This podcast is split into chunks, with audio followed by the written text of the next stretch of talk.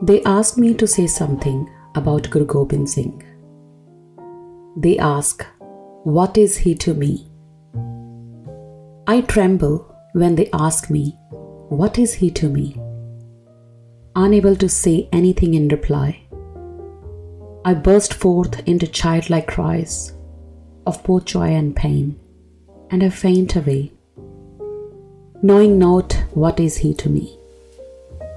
Only I say, Guru glorious, Guru glorious, and I am consoled.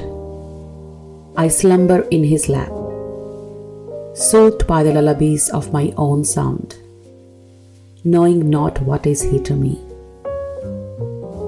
Do not ask me to define him, do not ask me to praise him, do not ask me name him, do not ask me to preach him, and ask me not to conceal him.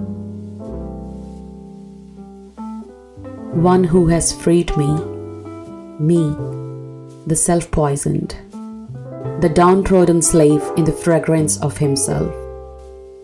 Whatever he may be to anyone else, to me, he is the Creator, who has cast himself in the shape of his song, and sitting nowhere, he showers from his eyes a rain of stars in the sky. Let the great ones name him let the scholars search him. Let the learned discourse on him. Let the martyrs sing him. Let the lovers call him. Let the maidens garland him and sing him a welcome. Let the saints worship him. Let the devotees kiss the hem of his garment and anoint their foreheads with the dust under his feet. Let the children gather around him, whatever he may be to anyone else. To me, he is my sacred friend, who comes unseen to me in my dark despair, to wipe a silent tear with the edge of his kingly skirt, and to say to me when I cannot listen even to him, choked with my own tears. I'm here by your side, the whole of myself, when no one is nigh. I am for you, O sad sinner I'm exclusively for you and no one else. Let the woman say to him, I love you. Let the singer say to him, I sing for you. Let the dancer say to him, I dance for you. Let the yogi say to him, I lie wrapped in thought of you. Let the pious tell him, We obey your law. Whatever he may be to anyone else and anybody else to him, what can I be? I devoid of all virtue, merit, or light. I devoid of the sacred vows of piety, silence, or poverty.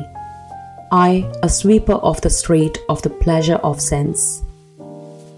I, an aimless chaser of quivering illusions that fly the trembling colors of the wings of the butterflies that flutter around the Maya of life in full flowers.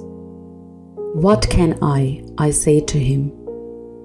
I, the old sipper with the everlasting burden of illusion on my back.